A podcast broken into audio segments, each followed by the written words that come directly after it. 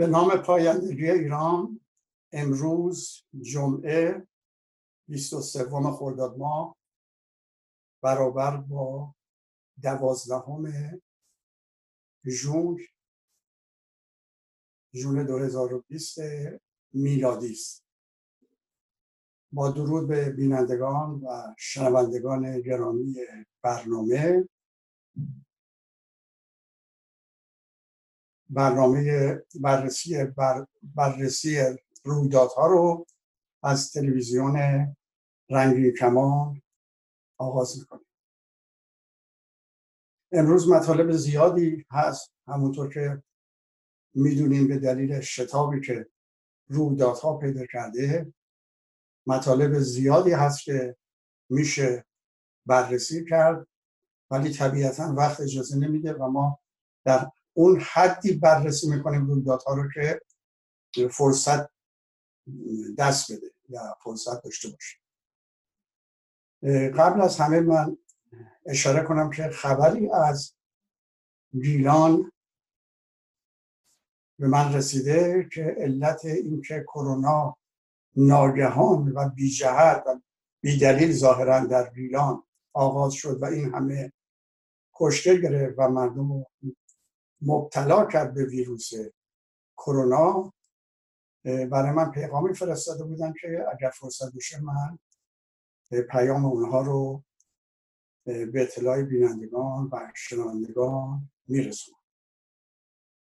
ولی اینم بگم که کرونا همونطور که دانشمندان گفتن همونطور که می‌دونیم مردم می‌دونن همونطور که موارد زیادی بهش اشاره شده تقریبا سیاره ما رو از جهاتی تغییر داد و طبیعتا بعد از کرونا این تغییرات دیده خواهد شد.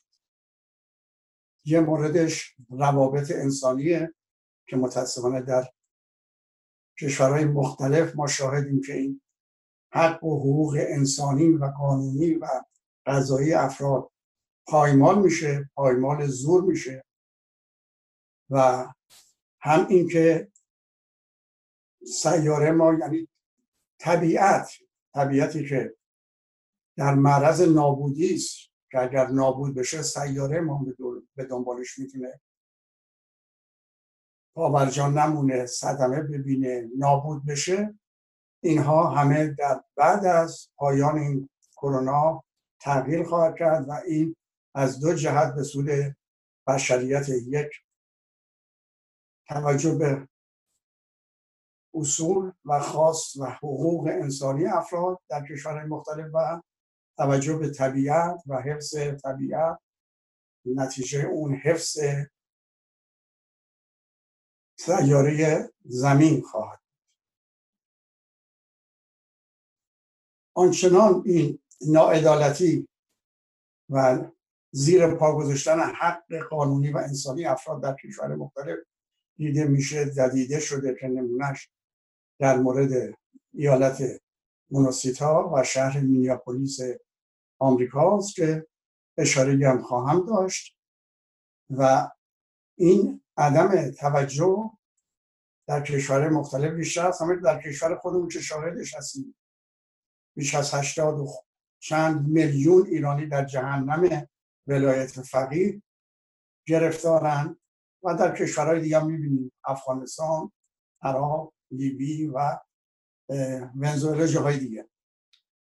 اینه که من به این شعر سعدی رسیدم که که گفته بود اگر این طبیع اگر این درنده خویز طبیعتت بمیرد همه عمر زنده باشی به روان آدمیت.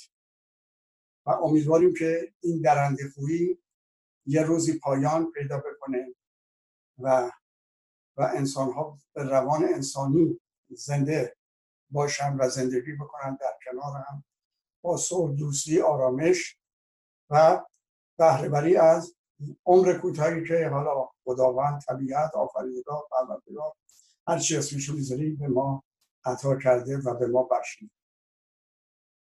در مورد این رویداد مینیاپولیس که گفتم اشاره کوچیک خواهیم کرد آقای خامنه ای سعی می‌کنه با تمام جنایاتی که کرده و می‌کنه و ادامه میده همونطور بار پیش گفتیم ایز گم کنه و اینا رو به گردن ترامپ رئیس جمهور آمریکا بذاره. و این بود که در سخنرانیش می‌گفت شما مردم رو می‌کشین ادعای حقوق بشر می‌کنین معذرت هم نمی‌خواین. من قسمت این معذرت خواهی رو میگم که اولا یه پلیسی جنایت کرده مربوط میشه به شهر و بالاتر از اون ایالت و در نهایت به ریاست جمهوری مملکت. اما ایشون میگه که چرا معذرت خواهی نمی کنیم آدم کشید چرا معذرت خواهی نمی کنیم اگر همه رو فرض بگیریم درست بشه من در جواب میگم که اگر معذرت خواهی نکردن و نمی‌کنن این از تو یاد گرفتن که هموطنا رو می‌کشی معذرت نمی‌خوای. در دی ماه یک دیر می‌کشی معذرت نمی‌خوای در آبان ماه فرمان آتش به فرمان می‌دهی و 300 خورده حالا تایمز لندن گفته بود 1500 که من قبول ندارم من ایرانی.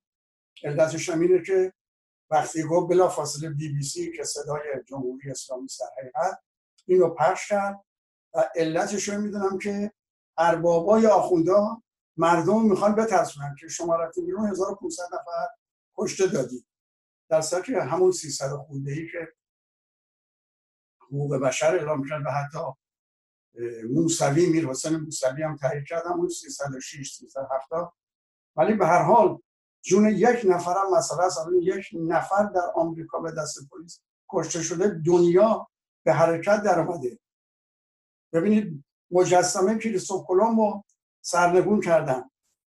مجسمه فرمانده ارتش جنوب در جنگ های داخلی آمریکا سرنگون شد. در انگلیس در شهر برایتون اون تاجری که برده اول بار برده آورده بود از آفریقا به انگلیسان مجسمش رو مردم سرنگون کردن.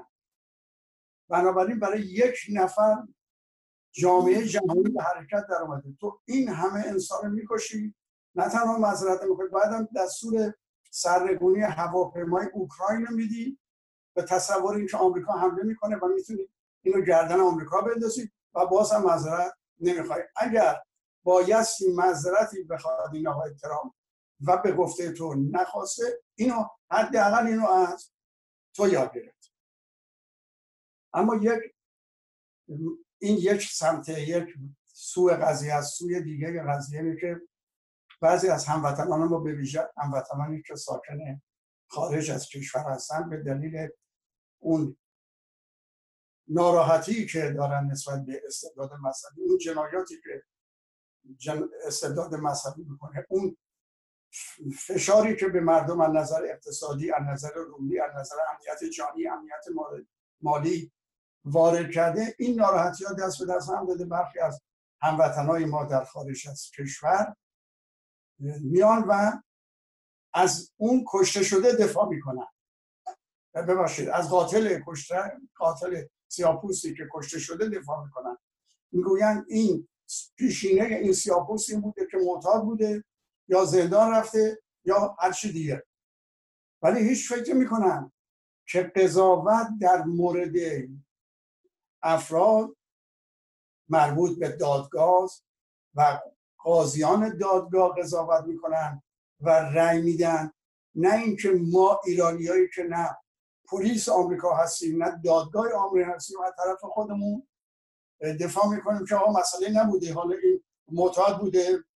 در صورتی که باید توجه بکنیم. متاسفانه ما به خصوص در قسمت سیاسی در خارج از کشور اصلا رعایت نمی کنیم اصلا توجه نمی کنیم که انسان ها یه حقوقی دارن حقوق انسانی و حقوق حقوق انسانی حقوق فردی که اینو هر کسی نمی‌تونه از بین ببره به دلیل اختلاف عقیده.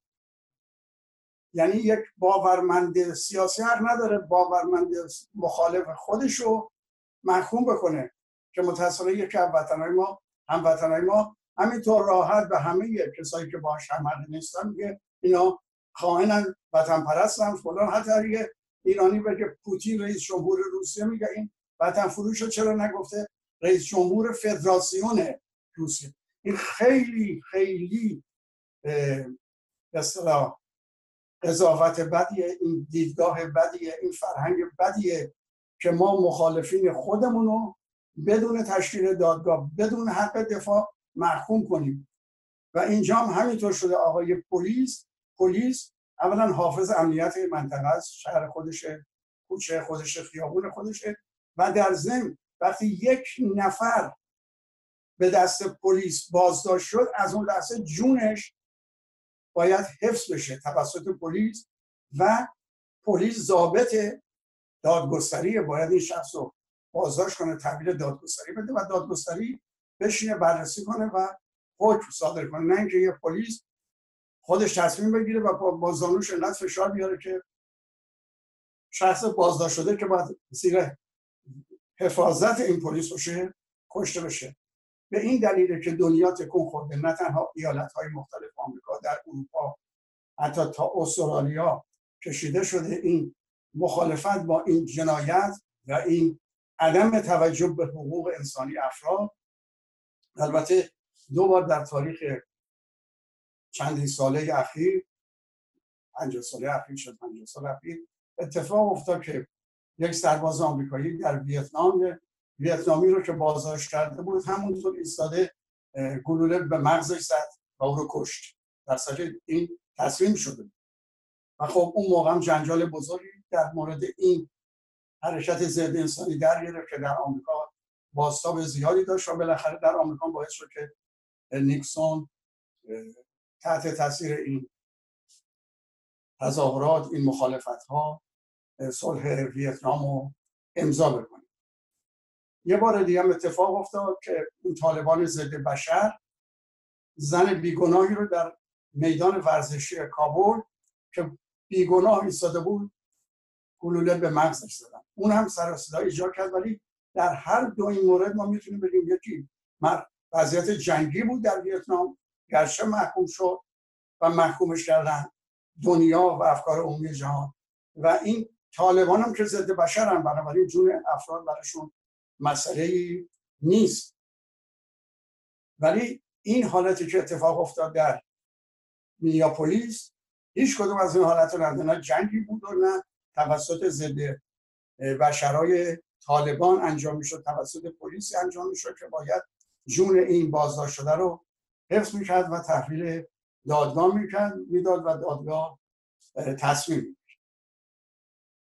به حال از این مسائل رد میشیم بر می‌رسیم به این که جمهوری اسلامی اعلام کرد که کسی که رد پای سردار حاج قاسم سلیمانی رو اطلاع داده بوده بازداشت شده و اعدام شد خب تا اینجا یه خبر عادیه ولی دو تا مسئله هست. یکی که تو خبرها میگن این قبل است اینکه حاج قاسم کشته بشه اعدام شده یا بازداشت شده باشید بازداشت شده. اگر این بازداشت بوده چجوری تونسته خبر بده؟ و بعد هم این جمهوری اسلامی که ادعا می‌کنه که نه تنها وزارت واواک داره از نظر امنیت و جاسوسی و ضد جاسوسی و اینها در داخل سپاه هم این دستگاه اطلاعاتی رو داره که بهش هم افتخار می‌کنه و به خصوص معتقدن که پرنده ای در مثلا اون برای ژاپن بپره این دستگاه اطلاعاتی جمهوری اسلامی اطلاع پیدا می‌کنه. این انقدر این دستگاه یا بی اطلاعات یا نادانه یا عملا در اختیار دیگرانه که راحت یک کسی در اون می‌تونه خبر سفر و مسافرت و محل و ساعت حاج قاسم رو اطلاع بده و عامل کشتن او بشه.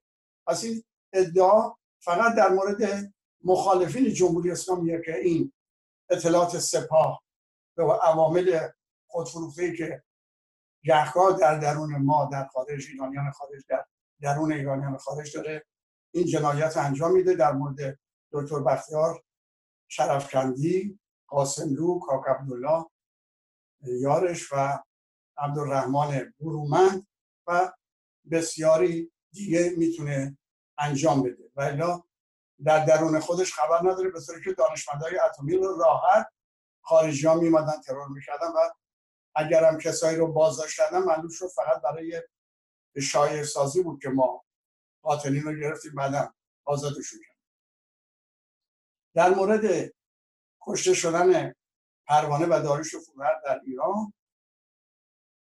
محسن رضایی که اون موقع لابد نمی‌دونم فرمانده سپاه بود چیکاره بود اعلام کرد که خارجی ها بودن که اومدن و این قتل و این قتل ها رو انجام دادن و رفتن از اینا خارج شدن. که خب فرصتی دست اومد. من گفتم خاک بر سر سردمداران اون نظام. ننگ بر سردمداران اون نظامی که خارجی هر وقت اراده کنه وارد ایران میشه هر کسی رو می‌خواد به قتل میرسونه و راحت خارج میشه. ولی خب مدتی نگذشته معلوم شد نخیر این کسانی که این قتل رو انجام دادن اعضای خود سپاه بودند یا واواک بودن اینا هم یک محاکمه ظاهری براشون گذاشتن. ولی جمله ای که اونا گفتن یکی از اونا گفت بسیار جالب بود. اولا گفتش که قرار بوده بعد از پروانه و داروش و فورر آقای خسروی سیف رو ما به قتل برسونیم. ولی در آخرین لحظه برنامه عوض شد و قرار شد نویسندگان و مترجمین. این یک مورد. پس معلوم بود که این قتل ها باید ادامه پیدا بکرد که همونطور که ادامه پیدا کرد و مربوط شد به قتل های زنجیره از سوی دیگه خیلی جالب بود کسی رو که محاکمه می‌کردن که از اعضای واواک بود گفت آقا این اولین باری نیست که ما قتل انجام میدیم. بارها به ما دستور دادن و ما رفتیم کسان رفته بردیم به قتل رسوندیم. من تشویقم مورد تشویقم واقع شدیم تشویق شدیم. ما نمی‌دونیم این دفعه چجوریه که ما دستور اجرا کردیم حالا ما اینجا محاکمه دارن می‌کنن. یعنی معلوم شد که اعتراف به بوده که بارها این قتل اتفاق افتاده تشویق هم شدن ولی اون موقع در اثر فشاری که ایجاد شد و تظاهراتی به هم در خاک سپاری فروهرها انجام شد سر و صدایی که ایجاد کرد به خصوص در باستاب هم داشت. در دنیا اینها اومدن یه محاکمه ظاهری گذاشتند و در اینجا بسیاری از چیزها لو رفت. در هم اطلاع داریم که میگن نمی‌دونم جانی منصوری جانی عطی حالا خیلی جالب این جانی ها جانی مصطفوی این جانی های نظام در داخل اسمشون یکی قاضی یکی باسپورسه نمیگن جانی مصطفی جانی منصوری جانی عطری نمی‌دونم کی. اینها شروع کردن به فرار کردن و گفته میشه یا خودش اعتراف کرده که نیم میلیون اورو داده تا بتونه فرار بکنه. یعنی ده میلیارد تومن شما فقط رشوه داده برای فرار. ببینید خودش چقدر تا حالا دزدیده. حالا شروع کردن به این که یک کسایی رو این عاملین فساد رو پیگیری کنن البته اونها که در رده پایینن. عوامل زیر دست قوه قضاییه رو بازداشت می‌کنن و محاکمه می‌کنن و به دادگاه می‌برن. نه خود یاریجانی که انقدر دزدیده که هیچ نیست در ایران که ندونه. فقط اینجا رهبره که نمی‌دونه کنارش میشینه. چای شربت و شیرینی هم می‌خوره و گل میگن و گل میشنم ولی به هر حال فرار این منصوری و فرار اصلی و فرار کسای دیگه همه نشانه اینه که کشتی ولایت فقیه سوراخ شده. کشتی که میگن سوراخ شد موش هم فرار می‌کنه. الان اینها دیگه دارن فرار می‌کنن. از سوی دیگه نیروهای انتظامی خوشبختانه بعد از گذشت زمان به این نتیجه رسیدن که دارن دفاع می‌کنن از یک عده چپاولگر و آدمکش که بسیاری از اونها خانواده هاشون در کانادا و آمریکا و استرالیا و انگلیس هست و همشون هم ملیت خارجی رو با پول از کشور مختلف خریدن و در صورت در یک شرایط نامناسب فرار می‌کنن و اینها میمونن در مقابل ملتی که خودشون از جزء اون خودشون هم جزء اون ملت هم. بنابراین خوشبختانه نیروهای انتظامی به این نتیجه رسیدن که بدونن حساب خودشون تا اونجایی که می‌تونن از شفاولگران جدا بکنن. و بیشتر به مردم توجه بکنن تا به چپاولگرا و قاتلان ارتش هم که دقیقا نشون داد که نه در چپاولا دخالت داشته و نه در این سرکوبی ها هیچ کدوم دخالت نداشته. مجلس هم که می‌بینیم مجلس اسلامی با وجود اینکه از سرند من سرند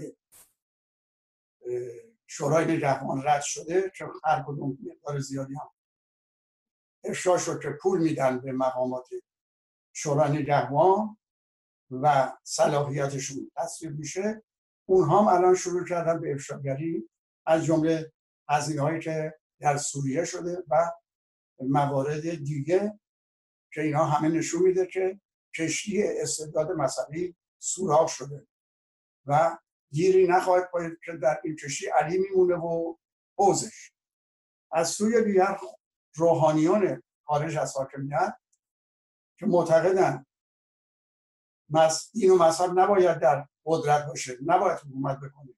وظیفه دین اینه که از نظر روحانی از نظر اخلاقی از نظر معنوی به جامعه خدمت کنه. همونطور که به هر حال امروز در کشورهایی که مذهب دخالت نداره و حکومت نمی‌کنه تا حدود زیادی مذهب سعی می‌کنه نقش اخلاقی و معنوی و روحانی رو ایجاد بکنه اونها متوجه شدن که با سقوط استبداد مذهبی مذهب شیعه برای همیشه در ایران پروندهش بسته است.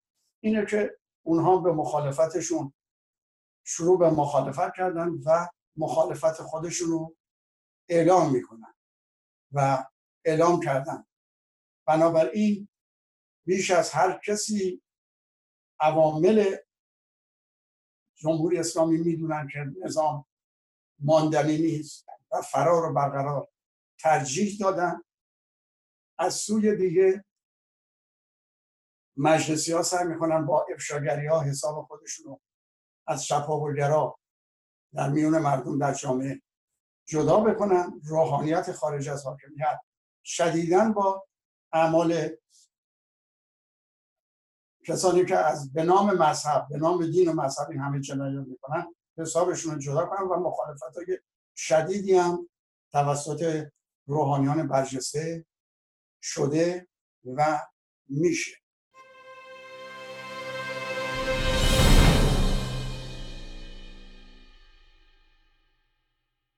در ابتدای برنامه اشاره کردم که پیامی از دوستانی که در گیلان زندگی می‌کنن داشتم. دوستان زیادی دارم از اونجا در گیلان. به دلیل اینکه من تونل فومن مسئول پروژه بودم طرح بودم که تمام کردم و شهرکی به نام استقامت در رگ ساختم و دهکده ساحلی رو بیداش ساختم دوستان زیادی که به من محبت دارن. دارم در اونجا تونستم به ترتیبی ارتباط با من قرار کنن برقرار کنن و یادآوری کردن که علت این که ویروس ناگهان در گیلان ویروس کرونا در گیلان اومد و باعث مبتلا شدن این همه مردم شد و باعث کشته شدن و عملا قتل بسیاری از مردم علتش این بوده که استاندار گیلان که مثل بقیه استاندارا فقط به دنبال چپاوله و همراه با خانومی که از مشاوران ایشونه اینا علاوه بر این که قارت کردن تمام امکانات مالی استانداری رو به طوری که شنیدم گویا برکنارش هم کردن به دلیلی که از حد دیگه گذرانده بود. اینها از بودجه ورزشی هم سوء استفاده می‌کنن. یعنی همین ورزش ما که اصلا بودجه براش نمی‌ذاره جمهوری اسلامی از اینم به اینم چیز نمی‌کنن. چشم پوشی نمی‌کنن. از اینم نمی‌ذارن گفتن که قبل از کرونا دعوت کرده بودن دو تا مربی از چین خواسته بودن که بیان ورزش کشتی زنانه در اونجا یاد بدن. به عنوان مربی چین اعلام کرده بود اینجا به دلیل شیوع بیماری کرونا.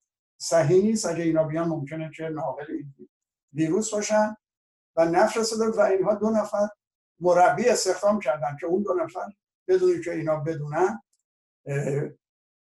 ویروس داشتن و دچار این ویروس شده بودن و این همین اومدن اونا باعث شده که این همه در گیلان بارها استان اول بود از نظر کرونا و کشداری که می‌داد. به هر روی این خبری بود که از گیلان به من رسید. من فکر کردم که یک یادآوری بکنم. مطالب دیگه هم هست که می‌تونیم صحبت بکنیم. یکی اتفاقی که 25 خرداد ما دو تا 25 خرداد در تاریخ بعد از پیروزی انقلاب اسلامی داریم یکی 25 خرداد 60 که به دعوت جبهه ملی گرد همایی در میدان فردوسی گذاشته شد و یکی هم 25 خرداد سال 88 که مردم به خیابان اومدن در اعتراض به اون رأی من کجاست. اینها مطالب که جا داره چون پس فردا 25 خرداد گفته بشه ولی فکر نمی کنم وقت فرصت باقی باشه. ولی یه مورد دیگه هم اگر پیش بیاد خواهم گفت که بعد از 41 سال که انقلاب اسلامی شد و استبداد اسلامی و جمهوری اسلامی و اینها در ایران حاکمه و این همه ظلم و ستم و بدبختی برای ما آورده حالا یه عده‌ای به خصوص اون عده‌ای که در قبل از پیروزی انقلاب اسلامی در تظاهرات شرکت می‌کردن و شعار رهبر فقط روح الله حزب فقط حزب الله می‌دادن. و بعدا هم در نامه هایی که می نوشتن بیانی هایی که می‌دادن انقلاب شکومند اسلامی به رهبری قاطعانه امام امام خمینی یا رهبری امام گونه امام خمینی. حالا اینا برای بعد از چهل سال حالا آمدن شاید برای تبلیغ خودش رو اسم درست کردن. انقلاب بهمن. انقلاب 57 لابد انقلاب فوریه لابد خواهند گفت. و جالبتر از همه که یکیشون ادعا می‌کنه انقلاب ضد سلطنتی. که حالا من در فرصت آینده خواهم گفت که نه تنها انقلاب اسلامی ضد سلطنتی نبود دقیقا سلطنتی بود. برای اینکه خود خمینی به سلطنت رسید. بنابراین میشه گفت خمینی ضد شاه محمد رضا شاه بود ولی ضد سلطنت نبود ضد سلطنت ضد مشروطه بود. همونطور که شیخ فضلالله نوری مراد ایشون بود. اینها مطلقا با سلطنت اختلاف داشتن. اختلافشون با سلطنت این بود که چرا خرافاتی که ما می‌خوایم در جامعه حاکم باشه شما نمی‌ذاریم حاکم باشه. که در مورد این صحبت خواهم کرد چون تصور می‌کنم که فرصت کافی نبوده باشه. به خدا میسپارمتون. پاینده ایران.